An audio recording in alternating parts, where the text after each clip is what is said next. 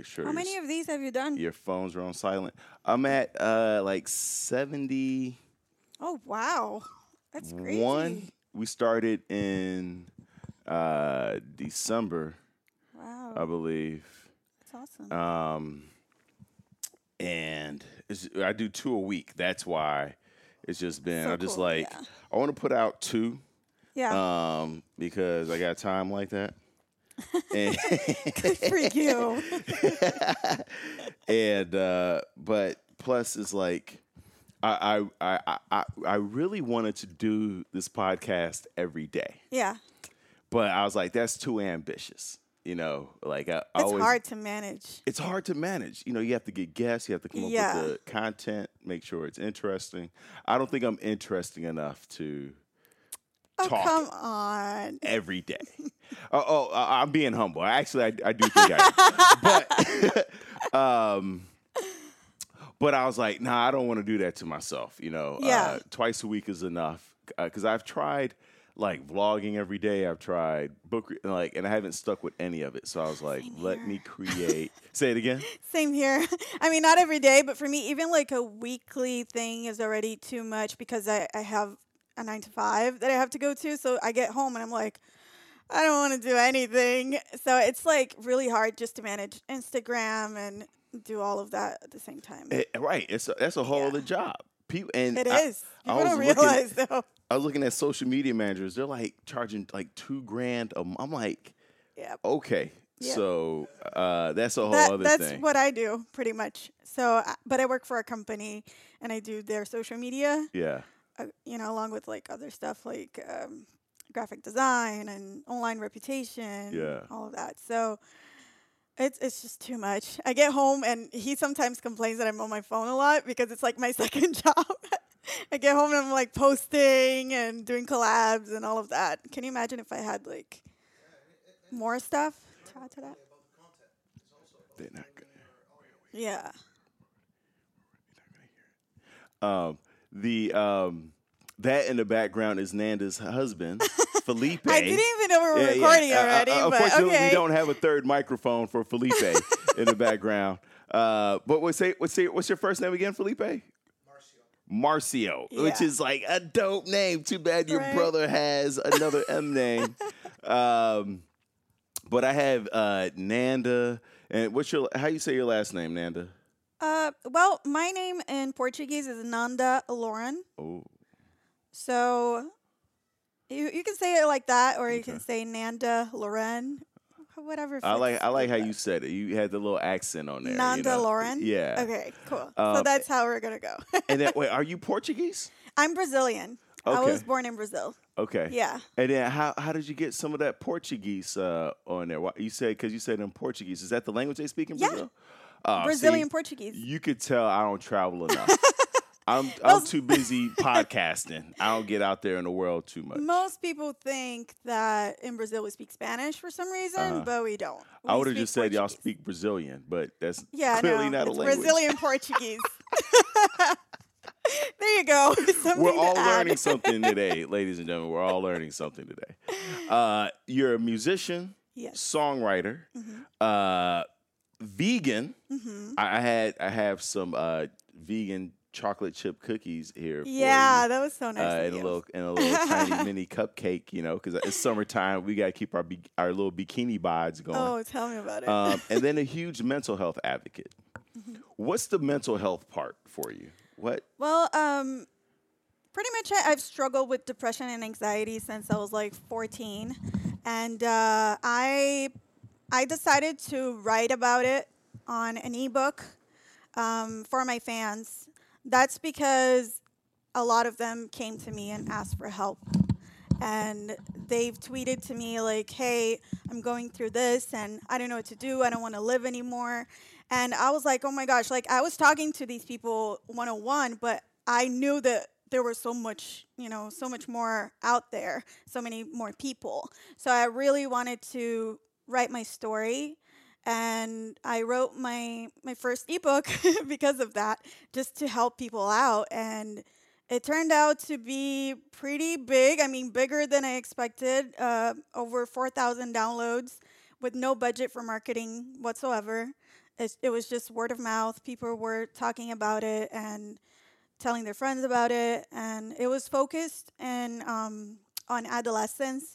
So pretty much what I went through during my adolescence phase and how my parents dealt with that and how I dealt with that and how I was able to survive and understand my illness.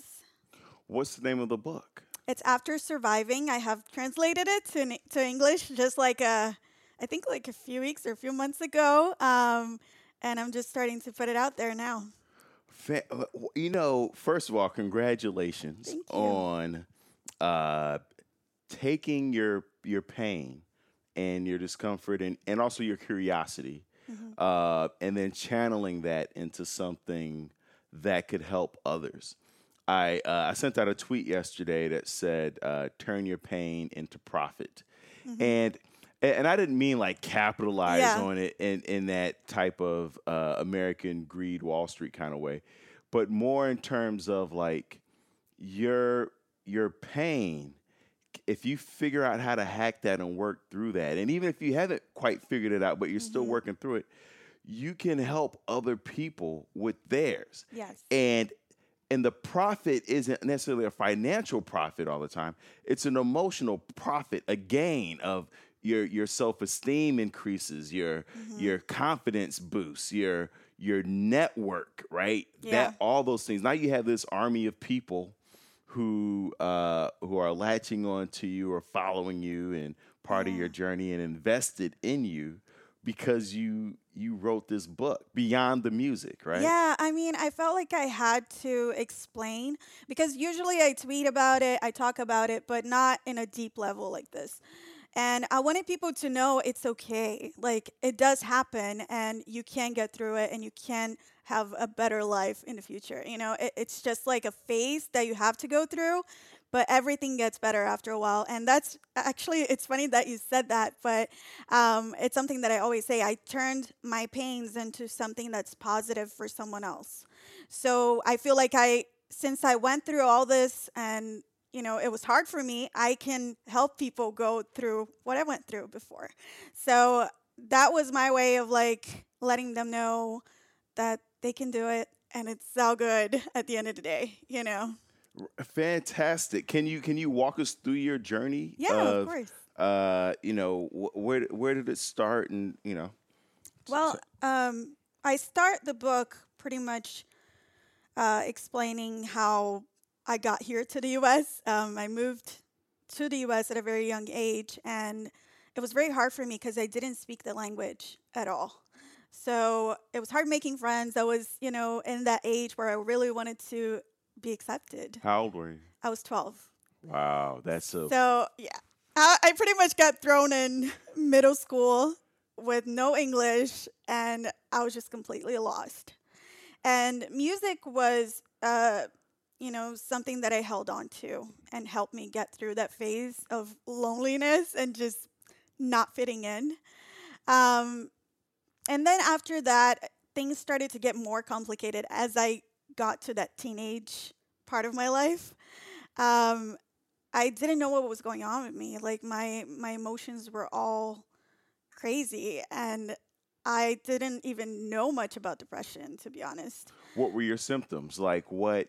Wait, can we backtrack for a second? Of when you said music helped you get through Mm-hmm. parts of it, in what way? Was it listening to music? Was it playing music? Was it making play? Like, how did music help you in it? Well, I sang a lot. Okay. Um, I sang pretty much all day, every day, and that helped me feel a little better um, while I was doing it, at least. Um, and I wrote a lot. I lo- I wrote about my feelings all the time, and that was like my, you know, my escape, pretty much. Um, so after that, when I was like 14, that's when things started to get a bit harder for me. Um, and I didn't know how to explain to my family what was going on. They just thought I was having, you know, that rebellious phase. And it wasn't like that. I was just going through a lot of sadness and feeling like I wasn't accepted and feeling like I didn't belong in this world, basically. And that's what I think most people feel when they want to end your, you know, end their lives. It's like you just want to escape that feeling, that overwhelming feeling. You don't actually want to die, you just want the pain to go away. So I spent a few years going through that, and my family didn't really understand what was going on. And I couldn't really research it because at the time it wasn't that, you know, people weren't really talking about it. And that's why I think it's so important to just be open and talk to people and explain, okay, these are my issues. What are yours? you know right. what I mean? And let's talk about it and let's figure ourselves out.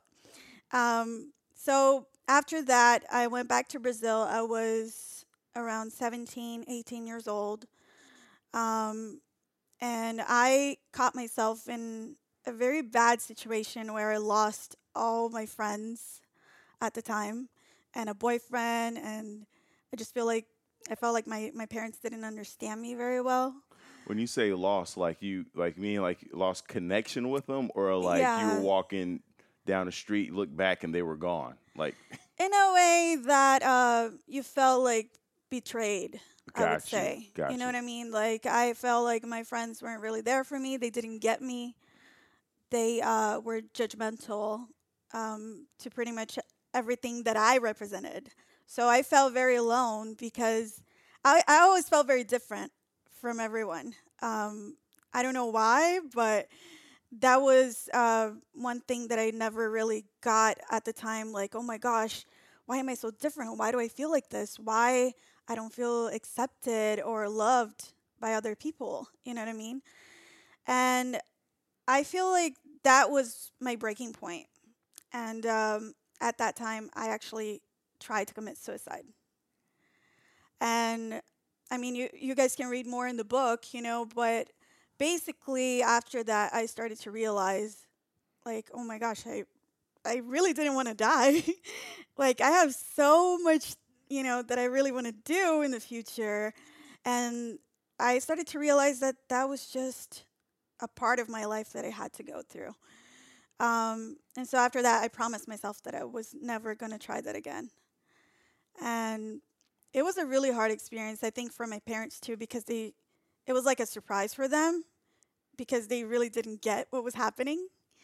Um, so for me, it was like, okay, I, I need to deal with this. I need to understand why I'm going through this and what's making me feel this way. So I started researching a lot about depression and how I could get rid of it. and honestly, to this day, I don't think I can ever completely get rid of it. I think it's like a, for me, it's like a, a drug.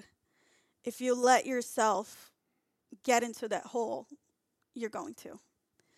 So it's always there. It's always there ready to get you, but you can't let it be stronger than you.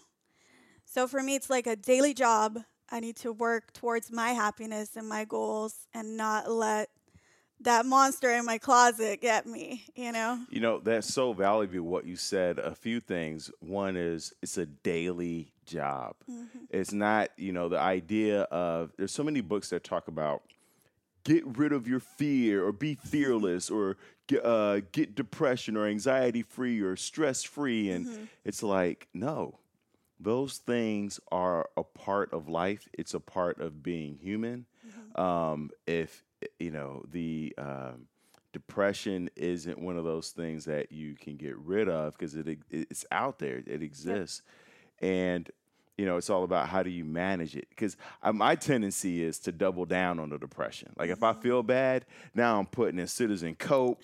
I'm uh, I'm breaking out the, the cheap bottle of wine. Depressing music. Yeah, I'm closing the, the curtains.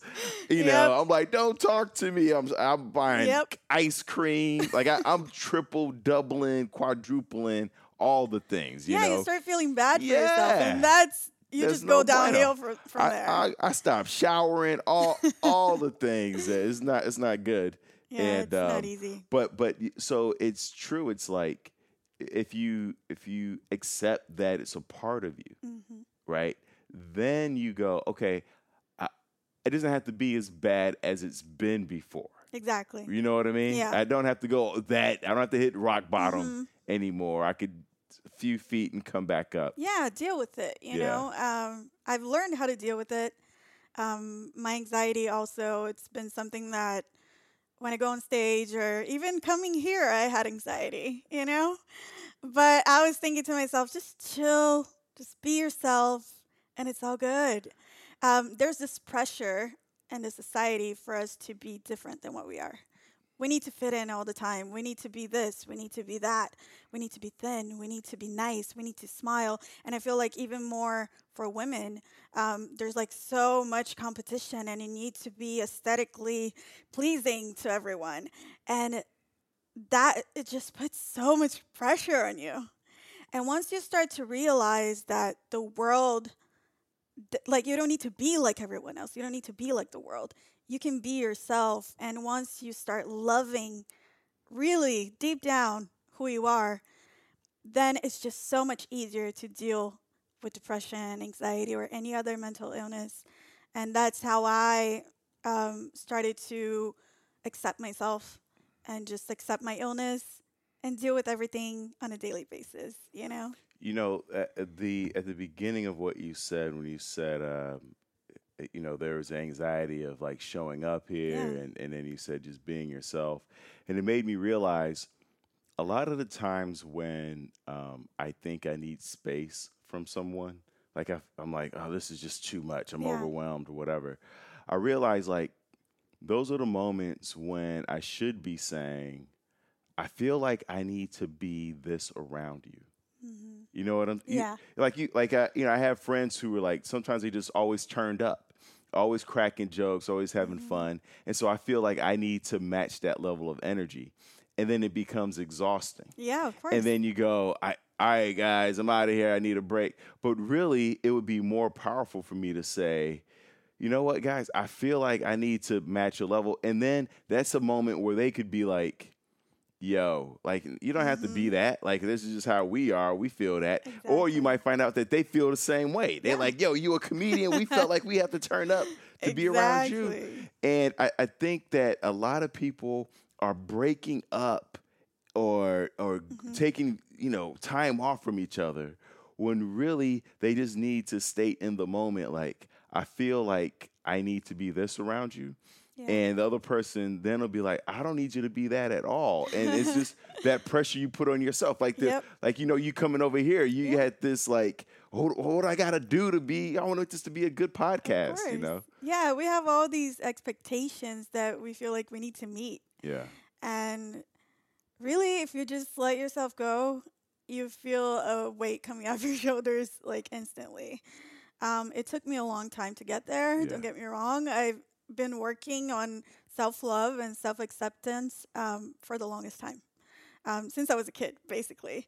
Um, and just now at 31 is when I'm really starting to be myself and just enjoy every moment and enjoy every person I'm with and their personality and not be self conscious all the time. Like, oh my gosh, this person is looking at me this way. Like, does she want me to be nicer? Does she want me to be funnier?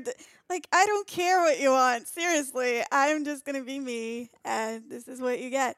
And it's just, it's just so much easier, you know. It is so much easier, but at the same time, so hard to do Yep. because you're like, wait, who am I? I Yeah. don't know who I am. Who am I in this moment? Am I? I don't know. It, um, Yeah. for sure. what did you? So at the at the after the moment when you attempted suicide, Mm-hmm. and then you are t- having a conversation with your parents. Um, can you talk us through that conversation with your parents, or what, you know, what the funniest like? thing is that there was no conversation. Okay. They didn't get it. Mhm. Um, I I think they were just shocked. Like, what the hell just happened? You know. Um, we went home. It was silence. You know, I got home and we pretty much acted like nothing happened. Um, and that was really hard for me too because I wanted them to ask me. I wanted them to be interested on what was going through my mind and why I felt I had to do that. but we never really talked about it. Um, after I was older and that I started researching about depression and all of that, um, there is this stigma where, like, oh, just snap out of it. You know, you have so much going for you. I mean, you're so talented, you're so smart, you're so pretty, blah, blah, blah. And it doesn't matter, really. Depression doesn't pick, you know. You can have everything going for you, and depression is going to get you anyway. So um, I felt like it was my job to learn about depression so I could really explain it to them, and then we could have a real conversation. Um, so I spent, you know, a lot of time talking to them about it and explaining how I didn't control this. It wasn't something I wanted for myself. I was working on it every single day. So after a while, I think now they actually understand. Um, so when I'm down or when I'm having anxiety attacks and I call them up and I talk to them, they're like, "Oh, I'm I'm so sorry. I feel for you. You know, you're gonna get better." Da da da. So like they they understand it in a different level than they used to now. You know, I feel like maybe they won't get it completely because they don't go through it. Of course, you know, you need to go through it to actually really get the grasp of it. But they do get it's out of my control. And I, I appreciate the support that I get today. Um, and I don't blame them for anything because I know that they didn't have the information they needed in order to understand me at that time and really know what was going on. But I want other parents to do. I want other parents to have that information, and that's why my book is out there. So if your kid is struggling, you can go and read and understand and really get a feel of what it's like. So then you can help your kid, you know, and be there for them. Um, I didn't have that, but I want other kids to do. Say the name of your book again. After surviving. After surviving. Yeah. The what I love about what you said uh, is that you took ownership for the communication or lack of that you were having with your parents. Mm-hmm. Because you could have just said, they don't get me, they don't understand me, I'm done. Mm-hmm. But you said, let me educate myself more about what's happening so that I can communicate better with those that I love and care about. Mm-hmm. Right. And I, I, and I bring that up because it's not just about um, struggling with that. I think it's also in relationships uh, when we're married or dating or whatever that uh, there are emotions or things that are that come up mm-hmm. that uh, you try to communicate and express to the other person. Yeah. They don't get it. Um, and then we blame them for not getting it. Yeah. but instead of just saying, I need to find another way to explain this. They yeah. might be a visual learner, you know, and, and you're you're, yep. you're you're you're you're you know you're talking, you're um um the texting, and they might need a, a, a graph chart or something or yeah, a video. You, know. you know, you don't know, right? Yep. Um, so I, I think it's important that, and I think it's valuable, and uh, it, it's just uh, my hats off to you for saying I'm going to find a way to talk to my parents about this because yeah. it, it, matters to me, and um, and I just want them to understand. I don't need them to to do more than that. Yeah, I mean, when you're in that dark place, you really want the closest people to you to understand what you're going through and support you. But sometimes they can't because they don't know. right. They don't have the language, they, the tools, yeah. the vernacular they don't have the information. And um, so in my book, I actually talk about that. I actually tell people go and learn about your illness. Whatever it is that you have, go and research. You have the internet, you have books, you have so much out there that you can really understand yourself and see um, how you can, you know, explain to other people what you're going through. And um, I feel like that's one of the most important things, um, not just for for you to understand what you're going through, but for for everybody else around you. Um, and then you can have that support system that you you actually need to to get to a better place. You know. You, um, what are you? Earlier, you mentioned, um, you know, it's a daily struggle, Mm-hmm. right? Or it, I- don't even want to use the word struggle. Uh, you, we have to be aware daily that the depression is there and is waiting for us to trigger it, Yep. to to you know, to give it some. It, was looking for light. It's looking for daylight, you know, and so, what are some of those things that you're doing on a daily basis to take care of yourself and keep that? Um, one thing that I, I feel is very important is knowing the difference between your illness and yourself. Um, There is a negative voice in your head that's going to tell you you're not worth it, nothing's worth it, you suck, you you're ugly, whatever it is that pops in your head. That's your illness talking. Mm. You know, that's uh, the lack of self love at that time. So you need to separate yourself from that and understand that's not you. So once I did that and I caught myself thinking negative things, I realized that, okay, this is not me. this is not, okay, although it has my voice, it's not actually me that's saying these things. And I need to tell myself how I'm worth it and how I'm, you know, lovable and all these amazing things. So you pretty much turn a negative into a positive. And that's what I do when I start feeling self doubt or anything like that in, in my daily routine. Um, or like I, I get in trouble at work, I did something wrong. And instead of putting myself down because of that, I, I try to build myself up um, and understand that I could think negative, negatively, but I don't. You know, instead of doing that, I'm just gonna build myself up. I'm gonna take that as a constructive criti- criticism and do better for myself next time. You know, so it's just a, a a matter of separating yourself from that negativity. It's it's so true. You know, uh, the, the the thought because you know, growing up, I always thought the thoughts in my head were my thoughts and were the real thoughts.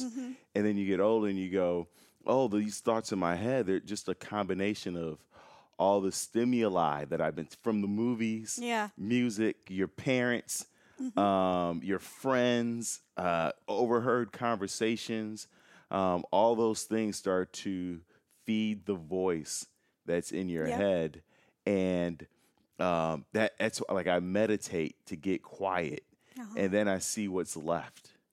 I'm like, if the, hey, if I if I meditate for 20 and that voice is still there, all right, then you win, voice. You know, um, but it, it's and it's but it's hard It is hard to of get it quiet. You know, Yeah. sometimes I gotta go like go for a walk or go for a run or Yeah. uh, or i- sing and dance. You know, just jumping up on the bed like a nine year old. That's something I mentioned too. It's like find something you love Yeah, and just do that. yeah, You know, find something that brings you joy and focus on that, you know, because sometimes when we're in that dark place, we tend to just go darker and darker, like you mentioned. yep.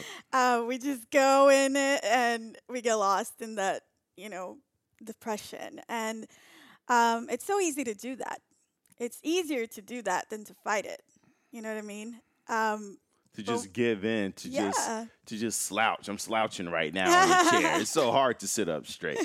yeah. So um, it you can't take the the easy route. You know. How did you and your husband meet? How did you and Felipe meet? Uh, he was actually the owner of a studio uh, back in Brazil. Uh-huh. And um, I actually sent uh, my material to them because they were looking for a singer. And he saw it. And when he saw my picture and he heard my voice, he said, I'm going to marry that girl. And he did it. Be careful what you wish for. so, um, yeah, we actually, after that, a few years after, that's when we actually met. I, you know, at the time I just sent my, my stuff through the internet and uh, we didn't really meet in person. But a few years later, we met, um, we started talking, and here we are, eight years later. Wow. yep. What now? Did you?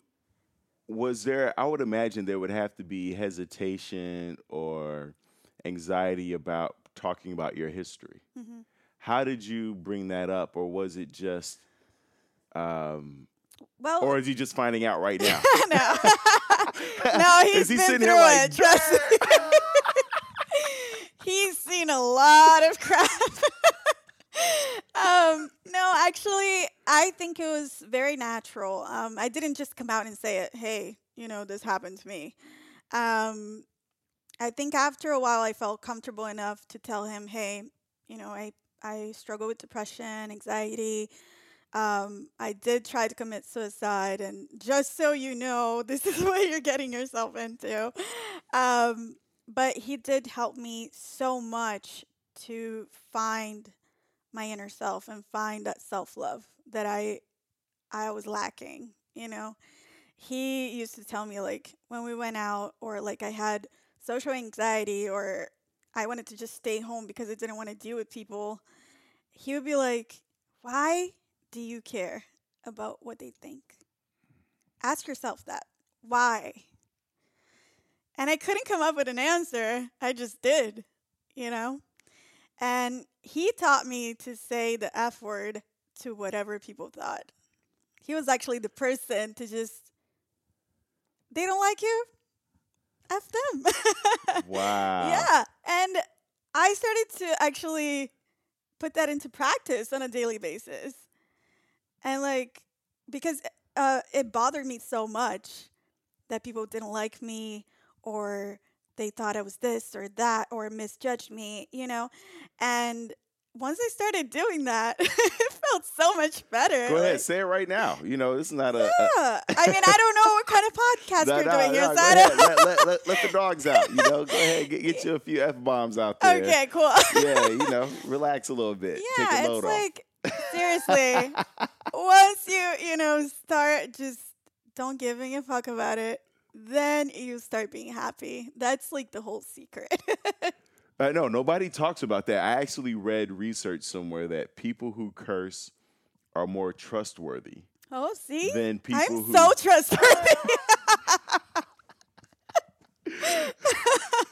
So yeah, you got you got to let their profanity because they get it all out. You know, That's they true. they express themselves. yeah. and so you know that they're not holding back and um and so yeah i've it's funny because i've just now because i always grew up with you know my mom hated when people cursed, Uh huh. and she would always be like she was like ah that mouth so it made me self-conscious about cursing yeah. and then um but then of course you know hang around your boys and you go through bouts of cursing but then i was always feel guilty because i have my mom's voice in my head and then I read that research. I was like, "Oh, a doctor approved, doctor approved." You know, so then I just Sorry, like, Mom. boom, yeah, yeah, I mean, I feel like most of us feel like this. You know, we tend to like just not say these types of things, and we're always self-aware of uh, curse words or whatever. Um, but I feel like it is kind of healthy. My sister, she's very Christian, and I try not to say it around her. Um, but I tell her it's it's so healthy for me to just let it out. and you know, even when something's going wrong or I hit myself or whatever, um, I just I just say all the words that pop into my mind, and then I feel better. it feels so good. I even start cursing around my mom just a little bit. yeah, me too. Just, just I, I give her just a little, a little tiny dose, you know. Just uh, yeah, I don't want to push it, you know, but I just give her a little something, a little nudge, you know. just just so she gets used to it. Right, you know, right, little right, by little, you get there. just just a, just a tip, just a tip. That's it. That's all she gets. The have you been to therapy at all? It sounds I like have. you're, you're like self-made, like you're self. Honestly, I've been a few times. Uh-huh. Um, had a really bad experience with like. Actually, I've had two bad experiences, and that's why it's so important for you to find the right person, to find the right therapist. So.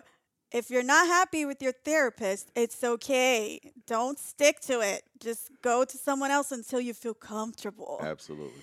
You know, until you feel listened to. Don't don't look at the credentials. I don't, don't give a damn about. Just uh, you do want to make sure that they are a, a doctor, Exactly. but yeah. it all becomes about being comfortable. Yes. Um, the first therapist that I went to, it was actually before I tried to commit suicide. and you can see how bad it got. um, I feel like she she made me feel like I was the one to blame for all my problems instead of making me realize what was going on. Um, so that made me feel even worse, and that's when I, you know, got to that that phase.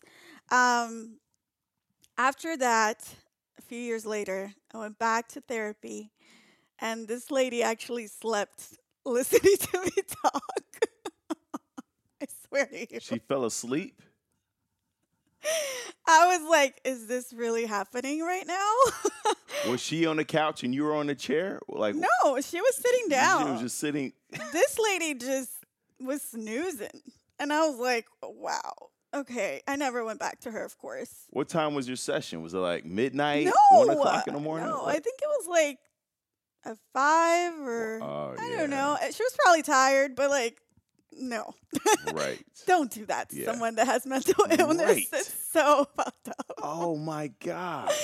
So that really got to me because I was like, man, am I just like not worth listening to? Am I just like are my problems as meaningless as this? you know? So yeah. Um after that I looked for someone else. He's laughing. um but um yeah, just find the right person to help you. I've I feel like I had to come up with a lot of stuff on my own from research and all of that and just taking time to understand myself and get to know myself that's very important too um, and yeah therapy is great you know i've i've seen some really good therapists but you just got to make sure you're with the right person Have they? What kind of strategies or tools or uh, eh, concrete things that the listeners can do? What like what have you learned through the therapy Mhm. that uh, that you can give to the listeners also Sure. in terms of managing? Well, a few things. Um, I I believe that everyone that has depression or uh, anything similar, it's usually because either something triggered it from your childhood or some kind of abuse or some kind of traumatic experience, um, or it could be genetics. Basically, those are the two types. Um, and some of them, you're going to have your whole life just having to deal with it. And some of them, it's just a period of time that after you get through it, you'll be okay. Like postpartum depression. Yeah. Right. Or like you, the loss, you know, of a loved one. Um, you're going to struggle a little bit and then you're going to get back up and you're going to continue your life. Um, for me, unfortunately, it's the one that sticks around. Um, so I feel like the things that we talked about, like finding something you enjoy doing, finding a sport, you know, being active and filling your mind up with positive things. Um, that's one thing that really worked for me. I stopped watching like Forensic Files and stuff like that because it made me so anxious. I used to have nightmares all the time. If you The news. yeah, the news. It's like, ugh, horrible. Um, so it's like, if you're filling yourself with negative stuff, of course you're gonna feel bad. Of course you're gonna have all these fears, and you're gonna, you know, have sleepless nights. so for me, that was like important too to like kind of eliminate negative stuff, you know, from my life. Negative people, toxic people, people that made me feel worthless. I've met a few of those. Um, even like in my uh, career as a singer, I've dealt with people that made me feel like I was never good enough. Um, as a singer, or my body was not good enough. I had to be skinnier. I had to be this. I had to be nicer. I had, to, you know, I had to fit myself into a mold that I couldn't because it's just not me. So you have to delete these people from your life. And it's so hard um, when you love them. So hard when it's, A family member. Family or somebody you member, yes. With. Yeah. um, I feel like some of them I couldn't erase from my life because I loved them so much and I wanted them to be there with me. But I did detach myself from their opinions and from their negativity negativity. So whatever they had to say that was a criticism or something that wasn't going to be beneficial for my my well-being, I just kind of didn't take it into consideration. So that's that's really important too. You know, just pick the right people to surround you. Cuz I mean, if I, if it wasn't for my husband, I don't know. I don't know if I would have gotten worse. You know? And he was just my rock. He was like the one that always told me to keep going and you be okay, you know?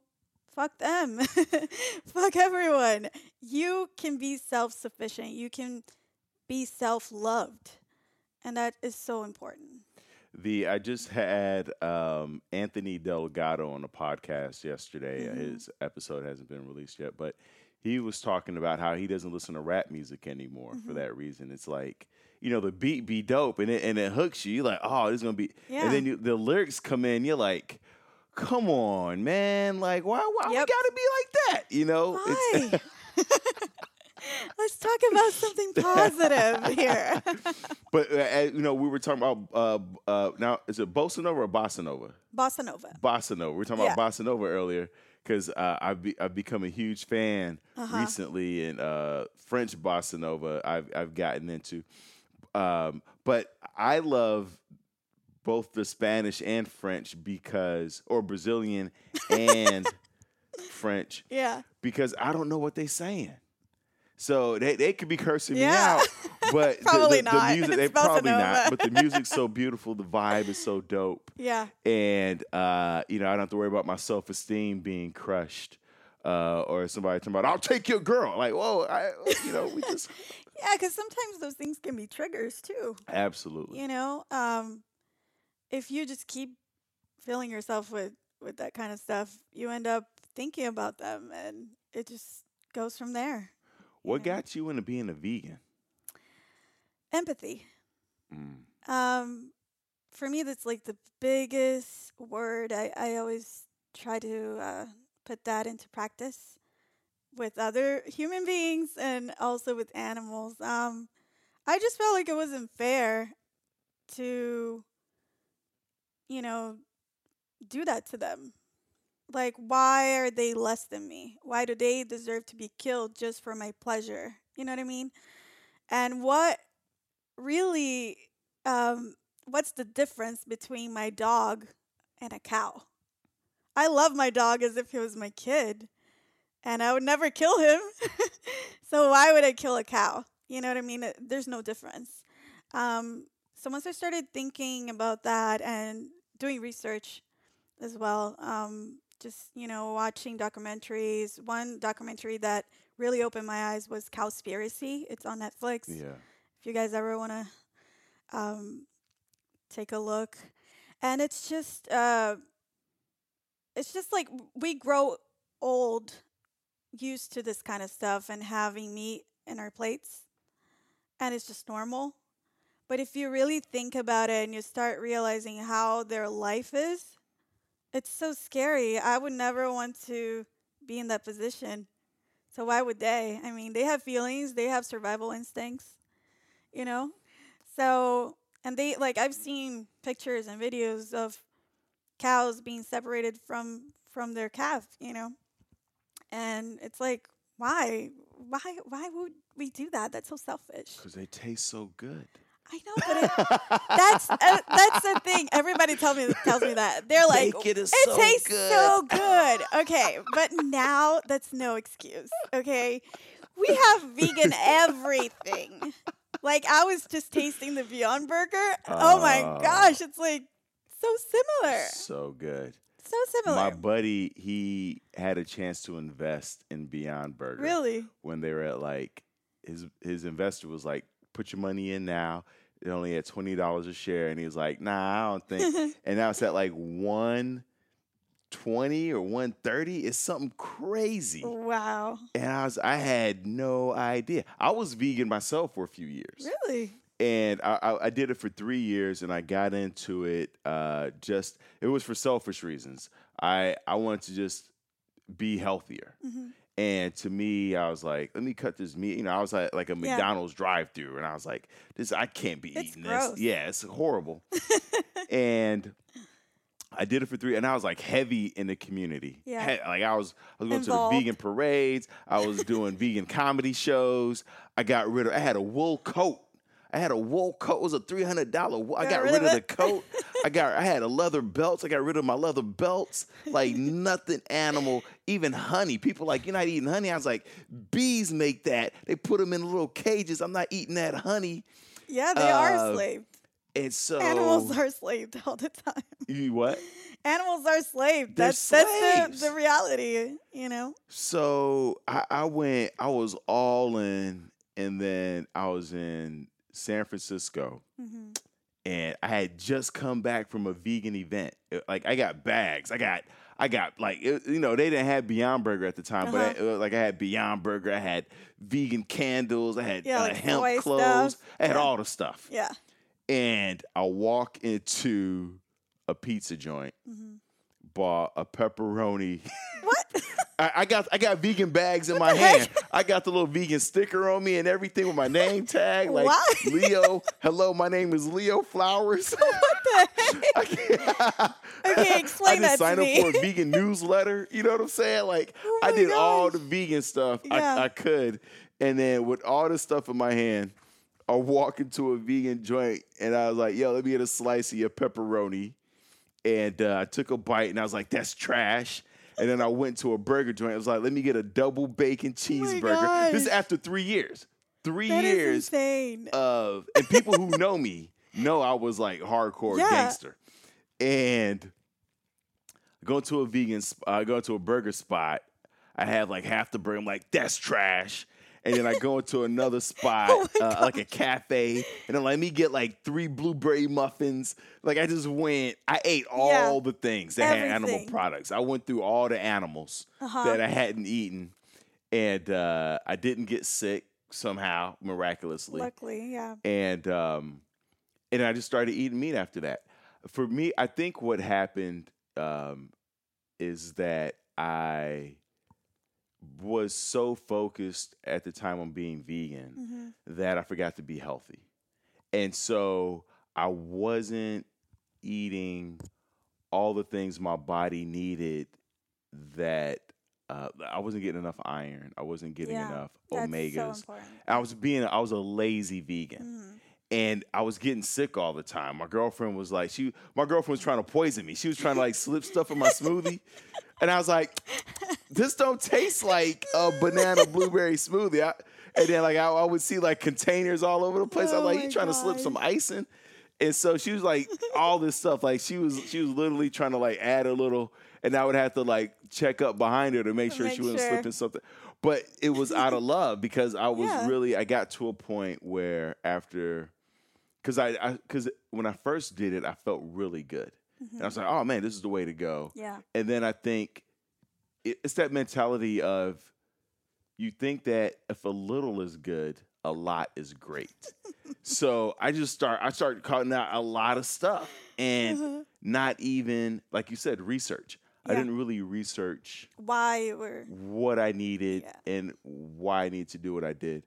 So, but with all that said, I'm Mm-hmm. thankful for the vegan experience because um, it opened my palate up to Oh, yeah. foods that I would have never, I, you know, with the sweet potato fries and the zucchini pasta, yeah. uh, cashew cheese. I don't know if you had cashew yeah, cheese. it's awesome. Uh, and so uh, it's made me a better chef and it's made me more excited about food now because That's great. I realize it's not about um, eating meat necessarily, it's about Mhm. adding flavor, Of course. right? Which I, I was like, oh, so now I got herbs, I'm going to farmers markets, awesome. things That's like great, that. Yeah. So I'm a more well-rounded. Uh, I have a more well-rounded palate, but it's made me more pretentious. You know, I'm like, I don't, I don't taste enough basil in this. You oh, know what I'm I mean? Yeah, So, oh my gosh. I mean, coming from Brazil, everything is very well seasoned. yeah. So when we go somewhere and Ah. it's just blend, I'm like, ugh. oh, there's a really good Brazilian restaurant uh, a mile from here. It's not a barbecue restaurant, is it? no, no, it's not. yeah, what is it with Brazilian bar? uh, they Uh, have bar- barbecue options, big. but it's just a it's just uh, regular uh, Brazilian food. Oh, it's cool. really good. Yeah, Um, Brazilian food is so good. I mean, good. I, I'm, you know, I can't really say, but for me, it's like the best. Um, I miss it actually a Yeah, lot Yeah. because it's so tasty. But over there, we have a tendency of putting meat in everything. Mhm. Um, I think like worldwide, that's a thing. Um, since you know the the beginning of time. um, but with all the information that we have now and all the supplements and you know just so much stuff that we can replace, we don't really need to eat meat. Um, we choose to, and that's a choice. And I don't force that on anyone. Um, of course, if people ask me about it, I'll tell why I chose to be vegan. But um, it's a choice, just like religion. I feel like you know you can't force that on someone. So whatever you believe is your own thing. Right. Um, but I do feel like if they they want information, I'll give it to them. And what kind of is so supplements are you taking? I take B12. I take iron. Uh-huh. I take flaxseed, um, vitamin C. I take pretty much everything in the morning um, just to make sure that I don't get sick and I protect my immune system. Um, but it's just a matter of eating well and like just, uh, I guess, like being aware of your body too. Because sometimes I crave some stuff and then I know that's what I've been missing. You Right, know you're mean? like you're low on something. You know Yeah, that you're low on yeah. iron or low on the B12. Exactly. Like, oh my gosh, I feel like eating beans like so badly. So then I, I, I just fill my face. Is uh, beans. Felipe? Are you uh, are you vegan also? Um, I'm trying to. yeah. and and you know what? But that's but that's valuable because um, I know a lot of uh, couples who like uh, you know one person's vegan and the other person is not, and uh, and they still it's it's it's not it's not an issue, right? It's like you do your thing, I do my Mm-hmm. Thing because that's why you get with somebody, right? Like you don't want to get with somebody who you're the exact same because then it's boring and you're Yeah. not bringing anything new to the conversation. uh, uh, I mean, you don't want it too spicy. You don't want to be too different, but Yeah. um, but but it's good to also allow the other person to influence you. You know, like Felipe doesn't have to go 100% vegan, yeah. but you know, he might find himself eating more, drinking like almond milk. oh, trust me, he does. Um, at home we don't buy meat at all. But if we go to a restaurant and he chooses to eat meat, I'm like, okay, Right. go right. ahead. You know, um, it's his body, it's his choice. I mean, I can't, I can't be like, oh no, I'm not gonna be with you if you don't become a vegan. Now, does he have to floss and brush before you kiss him after he eats no, meat? Or it's not like that. but I'm not, I'm not that type. but I've known a few people that are like that. They're very particular. Um, but you know, everyone is different. We gotta, we gotta right. understand. Um, but it's like in our house, meat doesn't. I mean, we don't buy meat at all. And when we have kids, I do want them to be at least vegetarian, Mm-hmm. um, or at least inform them. And I mean, you know, keep them vegetarian until a certain age, and then teach them about it, and then it's gonna be their choice after a while. I'm not gonna be that mom that's like, no, you're not gonna eat it. so you know, it's like I just feel like everybody's different, and if you have the information and you still choose to go the other way, it's your choice. I feel like you have another book in you. I feel like I do too. Yeah. yeah. yeah, I have um, a lot of stuff that I want to talk about. Actually, um, veganism is one of them, but feminism is actually very important to me too. Just um, a lot of stuff that I see all the time. You know, the difference between men and women and how we're treated, and also how the media plays a part in that. So yeah, you guys will probably see a new book coming soon for sure. I love that. I love that. Is there is there anything that we haven't talked about uh, in terms of mental health that you feel like we need to address?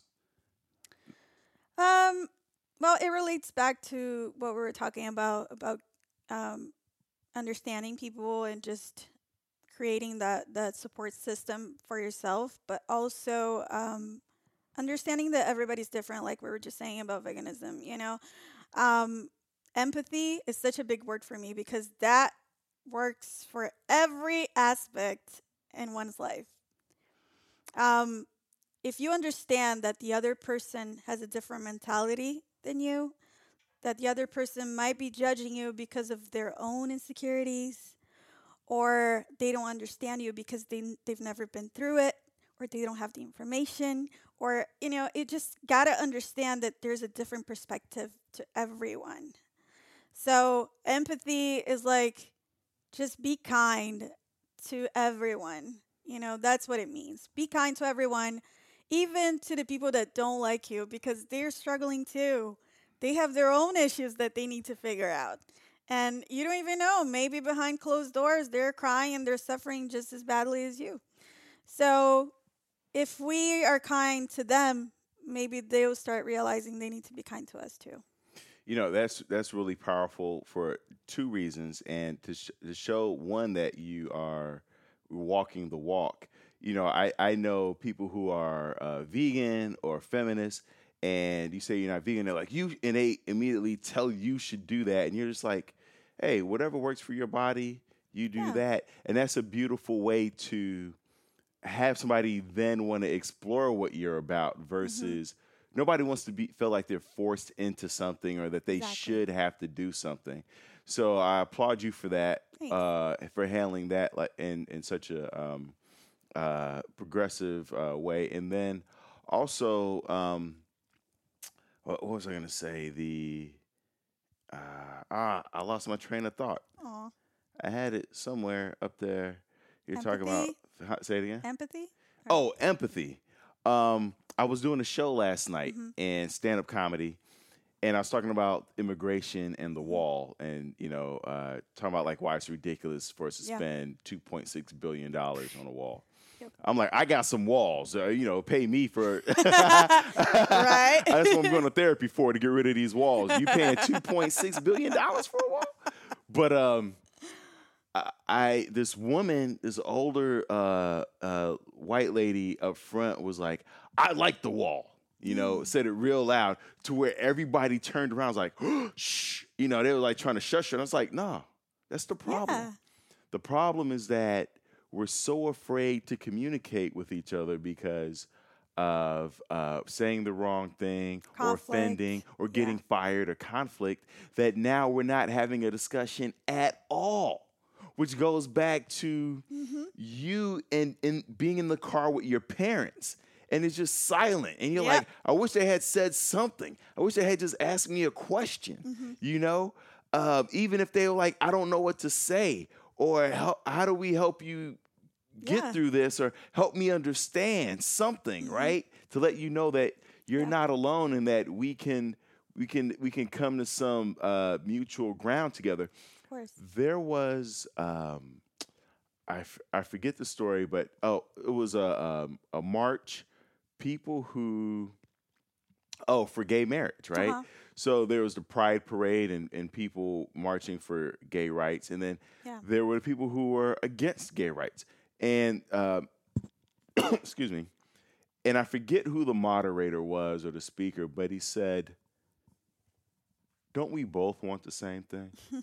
like the people who are are marching for gay marriage, um, they they just want they're fighting for their right to have a family. They're fighting for family. People who are fighting marching against gay marriage are also fighting for family. Yep. And it was one of those moments where the sides were able to, you know, even if they didn't agree, they were able to listen to each other because they found that mutual ground and realized we both want the same thing. Of You know, and it goes back to what you said with empathy. It's like we have to take the time to really get to what is what's your what's your intention here Mm-hmm. And then that's where we go oh that yeah that's what i was we got a different way of going about it but Yeah, I mean, everyone thinks differently, and, but at the end of the day, we're all looking to be happy. We're all looking for fairness You know, we want family, we want the same things. We want to be judged uh, fairly. So it's like I don't I don't see why there's so much conflict sometimes. Sometimes I'm just like, why can't we all just let each other be? just like mind your own business and they'll do their thing and it's fine, you know? Why do we care so much about what other people are doing? And that that bothers me sometimes. I don't get it. Um and I argue with my family sometimes about politics and ugh, I hate it so badly. I hate it. Uh, because I don't see a point in it. I'm like, we all want the same thing. We all want this country this country to be great and people to make the right choices, to be fair to each other. So why not just do it? You know? But yeah, I mean, it's always going to be there. There's always going to be conflict and different ways of thinking. But if we just understand each other just a little bit, then we can all get along. You know. Absolutely. Were there any? Um, were there any? Did you take any meds at any point? No. No meds. No meds. Fantastic. Yeah and not to say for the listeners out there who are on meds, I'm not. This is yeah, that's not a. Uh, it's it's not that. Um, but it, it, you know, it's just a, a, testament of of working through things through knowledge and information, and also connection, mm-hmm. right? Of of you reaching out and saying, "I these are the people I do want in my life," and being yeah. intentional about that, and uh, and taking and giving them the space to find their way to you as you are to them, right? Sorry, you were mentioning meds for anxiety or whatever. Yeah. Okay. Oh, I thought you were talking about veganism. Sorry. Oh, oh, oh, oh, oh. Trust me, I've taken meds. All, t- all types of meds. yeah, yeah. Felipe was over there like, "What you mean you ain't like, taking what? No? what are you talking about? No, I still take meds. Okay, I I can't live without those. uh, this will be in the deleted. Uh...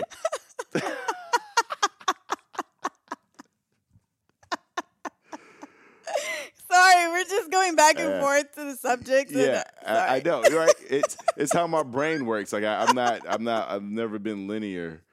That's fine. That's totally fine, guys. Uh, so, I, so yeah. So, what are you taking? Uh, right now, what I take is fluoxetine. It's like Prozac, I guess, here. Um, I've taken it for almost two years, actually, on and off. Um, I just needed something for my anxiety because it would get so bad that I didn't want to do anything. Like, I just wanted to curl up and be in my bed, you know? And I would get like, I would hyperventilate or you know like even like on stage and stuff and it was just so so so bad that i needed something to calm myself down um, i take a very small amount um, and i always tell everybody like everybody is different so if one med doesn't work for you keep trying you know um, i've taken some that made me sleepy as hell and that I had no life. All I wanted to do was sleep. If I saw a bed, that's where I was. Um, and one of them made me gain so much weight too. Um, so you just gotta find like one of them gave me uh, sh- the shakes. I was like shaking all the time and feeling like overwhelmed. Do you remember which one that was? I don't remember, but it was like one of the first ones that I took.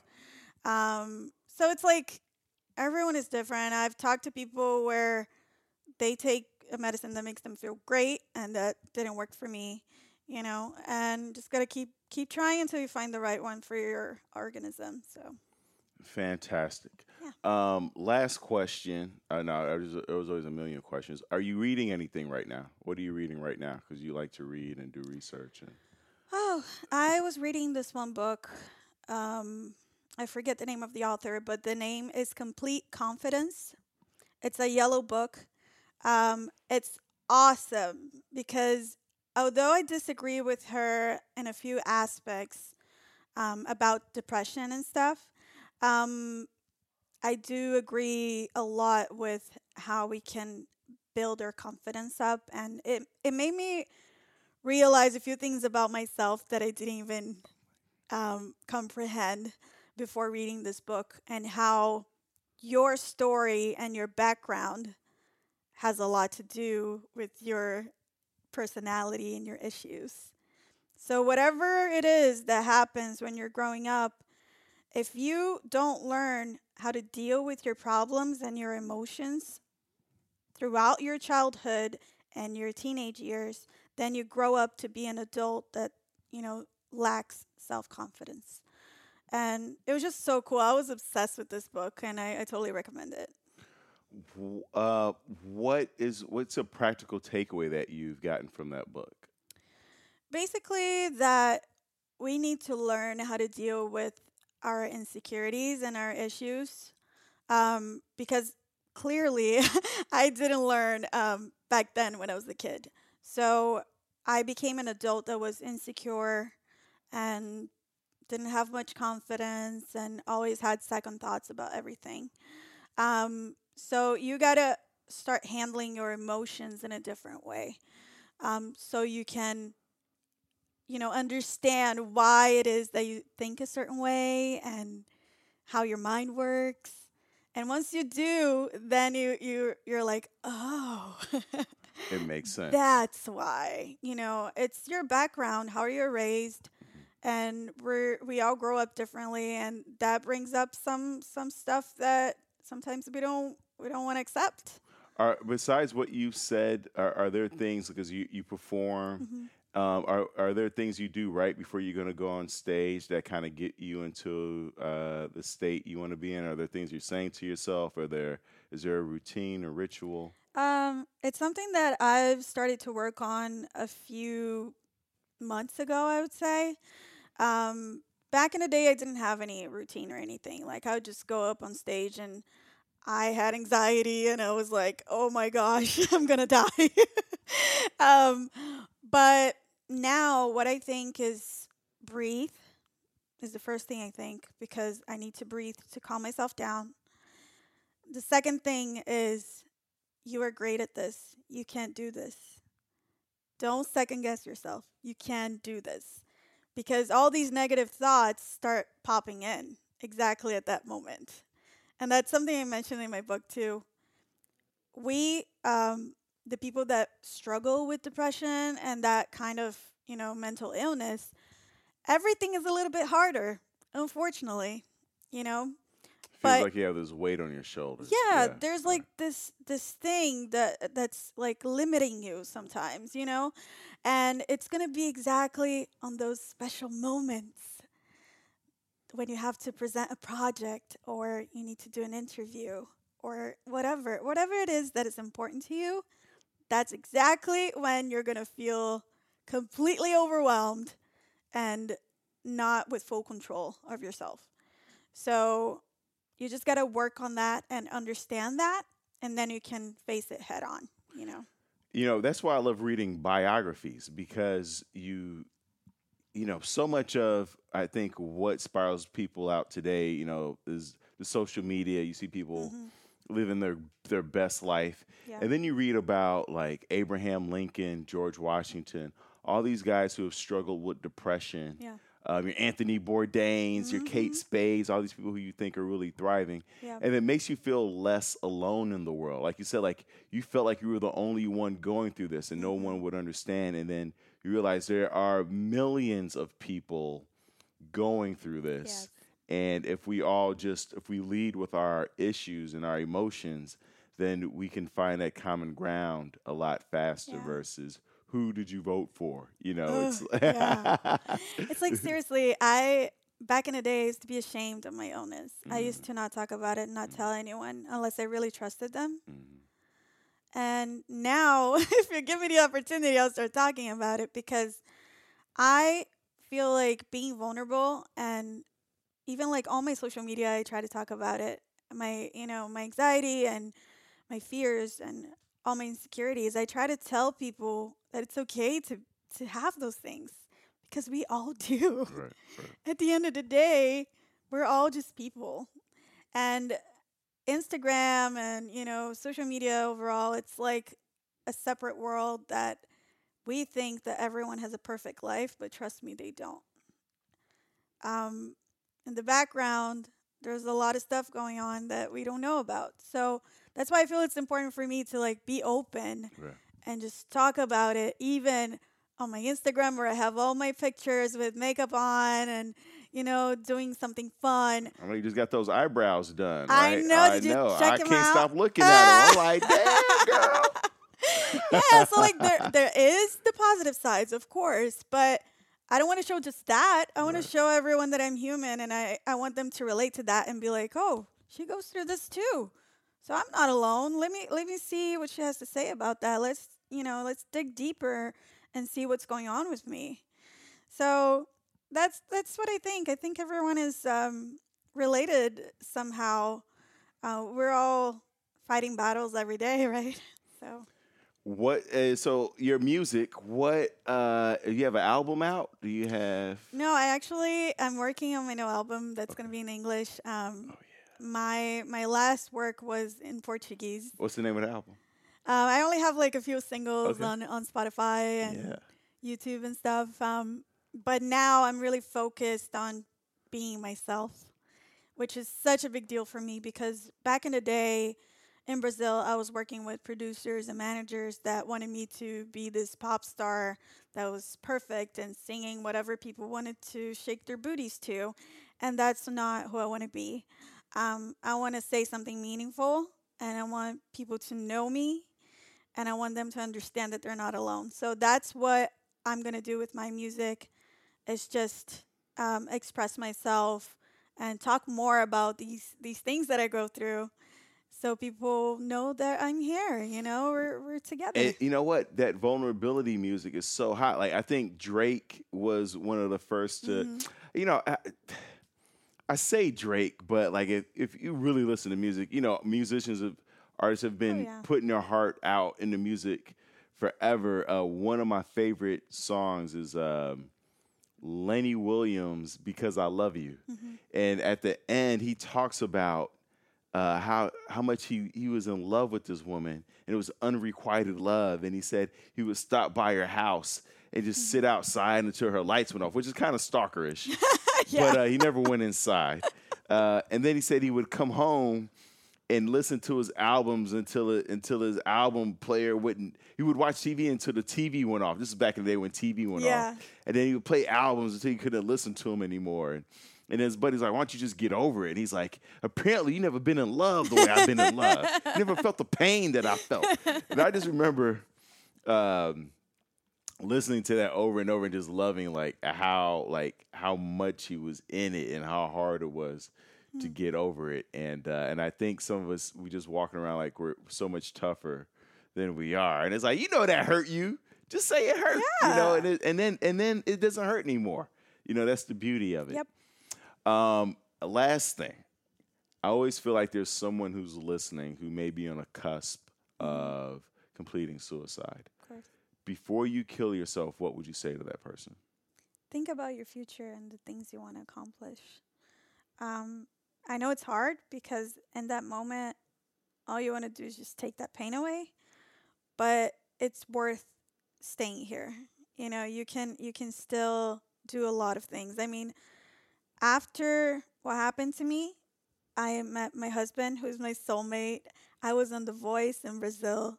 I've traveled. I've you know, you know, moved to to the U.S. I, I've done so many things. I got my bachelor's degree in marketing. So I mean, um, if I had taken my life, all of that wouldn't have happened, and I would have missed out on so much.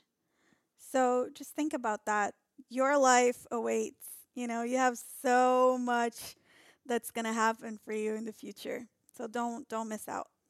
Fantastic. Thank you so much Thank for being a part of this podcast. Say the name of your book one more time. After surviving After Surviving by Nanda Lauren. by Nanda Lauren.